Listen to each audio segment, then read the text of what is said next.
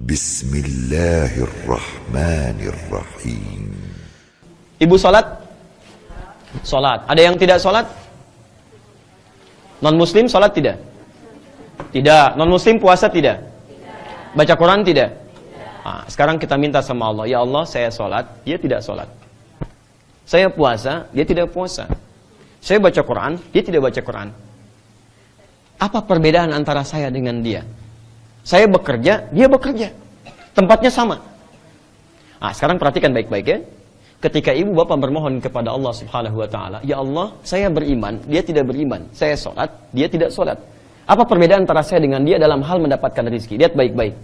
Khusus bagi orang beriman, Allah turunkan ketentuan yang kedua, kalau ibu kerjakan ini, maka rezekinya diberikan lebih cepat daripada orang biasa. Saya ulang ya.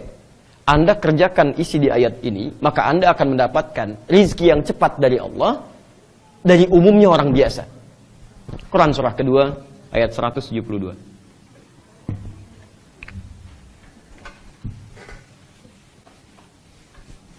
Paling kiri sebelah atas.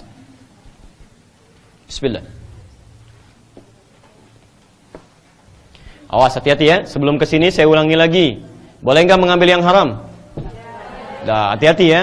Jika teman-teman juga ada yang disogok, ada macam-macam, jangan pernah ambil. Karena ketika Anda mengambil yang haram, akan mengurangi rezeki yang halalnya. Tinggalkan. Ustaz ada yang nyogok 10 juta, saya tinggalkan. Masya Allah. Oh, tapi waktu dikasih satu miliar, saya istikharah dulu. Masya istikharah dulu. Ya, itu udah mau satu juta, satu miliar, antum tinggalkan. Nah, nggak ada faedahnya. Di sini. Ayo, Bismillah. Ah, lihat ayatnya, lihat ayatnya. Kita lebih tingkatkan pengetahuannya ya supaya kita banyak mendekat pada Al-Qur'an. Ya ayyuhalladzina amanu. Yang tadi ya ayyuhan nas. Kalau nas masih manusia. Muslim manusia bukan? Non muslim manusia bukan? Ayat itu berlaku untuk muslim dan non muslim. Sekarang ayatnya dibuka dengan kalimat iman. Ya ayyuhalladzina amanu. Kalau ada ayat Quran dibuka dengan kalimat iman. Indama tajid fil Qur'anil Karim ayat Al-Quran maftuha bi kalimatil iman fal-ma'na muwajjah lil ahli iman khassa duna ghairihim. Ya. Jadi kalau ada kemudian awas hati-hati ya, ada kemudian ayat dalam Al-Quran dibuka dengan kalimat iman, maka ayat ini hanya ditujukan pada orang beriman, tidak selainnya. Nanti diingat baik-baik ya, karena nanti panitia memberikan kabar gembira, ada 20 hadiah spesial. Di siang ini, Ya, bila sekiranya nanti ada yang bisa menjawab pertanyaan dari panitia sesuai dengan materi yang kita bahas di hari ini. Ya. Makanya kalau kira-kira cepat lupa, cepat ditulis. Karena manusia itu kalau sudah lupa suka nggak inget nanti, ya. Ya, tulis sini.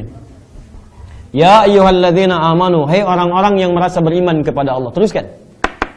Kulu min thayyibati ma razaqnakum. Kulu tetap hukum tidak berubah, ikhtiar.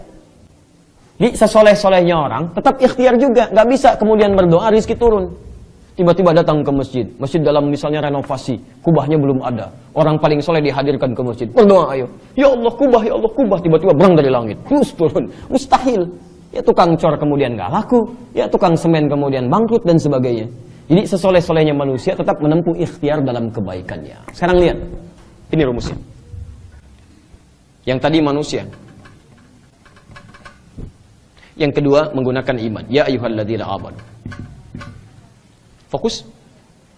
Kulu min thayyibati ma razaqnakum. Lihat baik-baik. Yang di sini halalan thayyibah. Halalnya disebutkan. Untuk yang beriman halalnya dibuang. Ibu lihat lagi ayatnya. Yang di sini kulu mimma fil ardi halalan thayyibah. Halalnya disebutkan. Yang di sini halalnya dibuang. Ya ayyuhalladzina amanu kulu min thayyibati. Enggak disebutkan kalimat halalnya. Kata para ulama, perhatikan kalimatnya. Kenapa ketika orang beriman mau bekerja, kalimat halalnya dibuang? Kata para ulama, karena orang beriman itu, imannya otomatis akan membimbing dia mencari yang halal. Orang beriman mustahil mencari yang haram. Jadi kalau ada orang mengaku beriman kemudian mencari yang haram, ini menunjukkan ada yang salah dalam imannya. Imannya pasti bermasalah. Maksudnya apa? Kalau ibu ingin mencari rezeki, tidak pernah berpikir pada yang haram, antum yang ikhwan, antum bekerja, tidak pernah memikirkan yang haram. Pokoknya halal, halal, halal. Maka Allah akan percepat rizkinya kepada antum dengan kalimat ma razaqnakum. Kami yang akan dekatkan rizkinya, bukan dia yang lelah mencarinya. Ingat rumus pertama kata Quran. Kalau anda ingin mencari rezeki dengan kalimat iman, jangan pernah pikirkan yang haram. Maka Allah akan dekatkan rezeki kita pada yang halal dan dijauhkan dari yang haram. Tolong lihat baik-baik ya cara memahami ayat ini. Kadang-kadang cara Allah mendekatkan kita pada yang halal dengan memalingkan kita dari yang haram. Misal, antum pilih mana? Jadi direktur atau manajer? Yang ikhwan. Ibu pilih mana? Jadi bos atau jadi wakil bos? Jadi bos, alhamdulillah ya. Ah, sekarang lihat baik-baik sini. Ah. Ibu mau jadi dubes atau wakil dubes? Ah, dubes, alhamdulillah ya. Baik. Kenapa tidak mengucapkan amin? Baik, nggak apa-apa. Nggak dubes di sini, dubes di akhirat nanti ya, insya Allah. Lihat sini. Fokus Bu ya, baik-baik. Teman-teman fokus ya. Dan mirsa di mana pun Anda berada, mari kita lihat teorinya sebentar. Fokus. Kadang Anda ingin tingkat paling tinggi, bos. Direktur istilahnya, Bu ya. Di sini ada wakilnya. Manajer misalnya. Perhatikan baik-baik. Anda inginnya ke sini. Tapi Anda mencari dengan iman. Tinggalkan yang haram, tinggalkan yang haram. Tiba-tiba oleh Allah dimentokkan ini, dibuang peluangnya sudah ikut seleksi, sudah ikut ujian, tiba-tiba nggak lulus. Padahal menurut standar pemikiran kita, menurut kita harusnya masuk nih. Tapi tiba-tiba oleh Allah dijauhkan dari kita ini. Begitu dijauhkan, ditempatkan ke sini, posisinya nomor dua. Padahal kata orang ini paling layak nomor satu, tiba-tiba nggak masuk di sini. Kenapa? Menurut kita inginnya paling tinggi. Menurut Allah di tempat ini yang nggak bagus buat kamu. Mungkin kalau masuk ke sini pergaulannya tidak bagus, gaul dengan yang tidak baik, minum minuman yang tidak baik, masuk ke lingkungan yang tidak baik. Ke sini sholatnya jadi susah, baca Quran jadi susah, maksiat banyak dikerjakan. Orang yang bekerja dengan imannya, selain rezekinya didekatkan oleh Allah dan dia akan dijauhkan dari maksiat oleh Allah Subhanahu wa taala. Ini poinnya. Makanya rezekinya dibuat berkah oleh Allah. Lihat, thayyib menunjuk pada keberkahan. Orang yang mencari rizki tidak pakai iman, sekalipun banyak, kalimat Qur'annya mufrad, tunggal. Tayyib, tayyiban itu tunggal. Di sekalipun banyak, kelihatannya sedikit. Silahkan cek. Orang-orang, ibu coba ibu pulang ya, lihat berita misalnya. Banyak orang yang jabatannya sudah tinggi, posisinya bagus, kaya, tapi masih korupsi juga. Kenapa? Karena yang banyak itu, karena dicari tidak pakai iman, nafsunya muncul. Kalau orang sudah pakai nafsu, mohon maaf ya, yang banyak pun kelihatan sedikit. Di rekening sudah banyak uang, rumah sudah luas, mobil sudah banyak, masih ngambil punya orang lain juga. Kenapa? Karena yang banyak kelihatan sedikit toyiban, sedikit toyiban, kerja lagi, kerja lagi, berangkat gelap, pulang gelap. Burung saja, ibu tahu burung? Kata Nabi berangkat pagi, pulang sore, rizkinya cukup. Ini ada orang berangkat gelap, pulang gelap, kerja lagi, kerja lagi, tapi nggak cukup-cukup. Kalau ibu pernah bekerja, tapi rizki nggak pernah cukup, ini menunjukkan ada ketidakberkahan dalam rizki itu. Ada yang salah pasti dalamnya. Ibu tahu kebun sirih? Kebun siri di Jakarta itu paling enak nasi gorengnya. Sebulan cukup untuk hidupnya. Dan tidak pernah mengeluh. Orangnya luar biasa baik. Dan hebatnya, begitu kami datang, itu Masya Allah. Diberikan suguhan ikan. Ada buah-buahan, ada makanan. Hebatnya itu berkah hidupnya. Musim buah punya buah. Musim ikan ada ikan. Seratus ribu tidak mengeluh. Dan ibu coba-coba lihat ya. Berapa banyak yang didapatkan dalam sebulan? Lebih daripada itu. Jadi kalau rizki yang kita dapatkan tidak membuat kita cukup dalam kehidupan, mengeluh lagi, mengeluh lagi, coba dicek. Mungkin ada yang kurang tepat dalam pencariannya. Hebatnya, begitu saya tanya, mana kambingnya? Allahu Akbar. Saya diperlihatkan kambing, bersih, putih, bagus. Hebatnya, ditutup dengan potongan aqua mulutnya.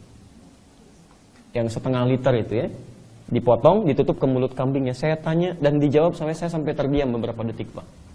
Saya tanya, kenapa kambing itu? Apa sakit? Perhatikan jawabannya. Kata orang ini, itu bukan sakit, Gus. Tapi kambingnya kami bawa dari tempat kami beli, kami tutup mulutnya supaya di jalan tidak memakan yang bukan haknya. Kami tutup mulutnya supaya tidak makan yang bukan miliknya. Karena kadang-kadang kambing dibawa suka ngambil makanan-makanan yang ada di jalan-jalan. Itu ditutup mulutnya oleh beliau. Ibu bisa bayangkan, jangankan mulut orangnya, mulut kambing. Orang nyari rizki jauh-jauh ke Singapura. Singapura, ini di Singaparna dapat misalkan ya. Orang-orang jauh keluar, yang ini dekat tiba-tiba hadir. Yang ini dicari, ini tiba-tiba bergerak sedikit datang. Tapi yang ini, ini yang hebat. Saya tutup di sini. Lihat Quran surah 7 ayat 96. Walau anna ahlal qura amanu wattaqau. Kalau ada satu penduduk negeri beriman dan bertakwa kepada Allah. Lihat, satu tidak ada iman, umum. Yang kedua ada iman. Yang ketiga ada iman plus takwa. Lihat ujungnya. La fatahna alaihim barakatim minas sama'i wal ar. Kami akan buka pintu langit dan bumi. Kami akan buka pintu rizki di langit dan bumi, kami berikan keberkahan di dalamnya. Ibu lihat lagi baik-baik, lihat. Rizki ada di mana tadi? Di langit. Diturunkan ke mana? Sekarang ada orang yang rizkinya dibuka pintunya di langit dan di bumi. Langit dibuka, bumi dibuka. Kalau langit bumi sudah dibuka, maka dia tidak melangkah pun. Berdoa kepada Allah, bergerak sedikit rizki datang kepadanya. Mau makan, tiba-tiba makanan datang. Mau beli sesuatu, tiba-tiba tetangganya traktir misalnya. Itu cuma bahasa manusia. Tapi bahasa Allahnya ketika iman meningkat, takwa meningkat, Masya Allah. Ini datang. Nah, saya tutup. Bagaimana cara mencari rizki dengan iman dan takwa? Kalimat takwa disebutkan di Quran 115 kali. Di antara maknanya, itu ada dua. Satu, membangun hubungan baik dengan Allah. Hablu Allah. Salat ibu jaga. Nih ibu boleh tinggal di Oman, silahkan bekerja. Tapi jangan sampai sholat ditinggalkan. Nah ibu misalnya di Indonesia, ya sholat kadang-kadang masih terhitung. Sampai Oman kurang rajin juga.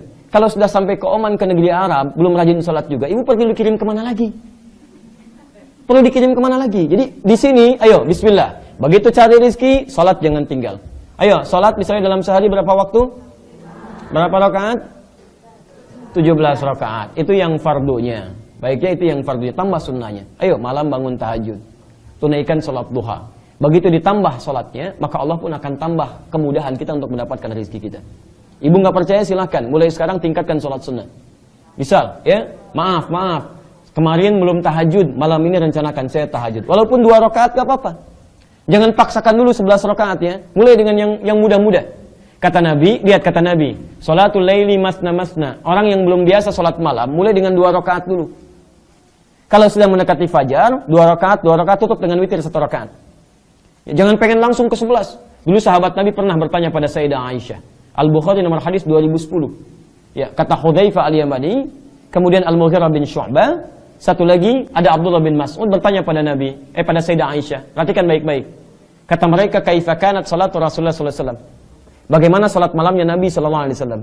Kata Sayyidah Aisyah, La tas'al an husnihinna wa tulihinna. Jangan ditanyakan bagaimana bagus dan panjangnya. Nekat besoknya diikuti sholat di belakang Nabi. Tiba-tiba Nabi SAW, maaf ya, rakaat pertamanya kata Hudzaifah al-Yamani 100 rakaat Al-Baqarah. 100, 100 ayat, maaf, 100 ayat Al-Baqarah. Baru ruku. Kata Abdullah bin Mas'ud, itu masih mending. Saya sholat di belakang Nabi, 100 ayat, belum ruku. Selesai Al-Baqarah, lanjut Ali Imran. Selesai Ali Imran lanjut An-Nisa. Sampai An-Nisa ayat 176 baru kemudian ruku. Ternyata Nabi sholat pertamanya satu rakaatnya 5 juz 4 halaman. Besoknya tiga orang ini nggak ikutan lagi. Ya. Karena itu ayo tambah sholatnya. Ya. Yang kedua terakhir, terakhir lihat baik-baik. Satu bangun hubungan dengan Allah. Yang kedua bangun hubungan baik dengan manusia. Ini ada KBRI di sini, ya. Ada juga masyarakat yang lain. Ibu kalau rizkinya ingin lancar, ayo bangun hubungan baik. Dengan KBRI laporkan keadaan kita. Dengan warga yang lain bangun komunikasi yang baik. Itu ayatnya ada di Quran surah ke-3 Ali Imran ayat 133 sampai 134. Kalau ibu punya hubungan baik dengan KBRI-nya, disampaikan keadaannya, perkembangannya bagaimana, kemudian dengan teman-teman juga baik, hubungannya baik, dengan yang di rumah baik, dengan pegawai yang lain baik, maka insya Allah kata Allah, rizkinya akan mudah dan keberkahan akan dibuka oleh Allah Subhanahu Wa Taala. Dan kesimpulannya, ikhlas dalam mencari rezeki adalah berusaha mendapatkan rezeki sesuai dengan ketentuan Allah, maka silahkan ibu tingkatkan ikhtiar. Kemudian setelah itu cari yang halal, jauhi hal yang dilarang, kemudian keluarkan pada yang baik-baik dan tingkatkan ketakwaan kita kepada Allah, maka rezeki akan dipercepat oleh Allah Subhanahu wa taala.